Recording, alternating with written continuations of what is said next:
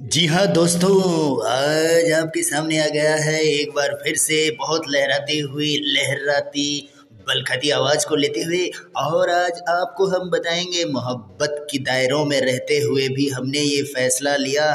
जय हिंद, जय माँ, जय भारत, भारती के लिए किया।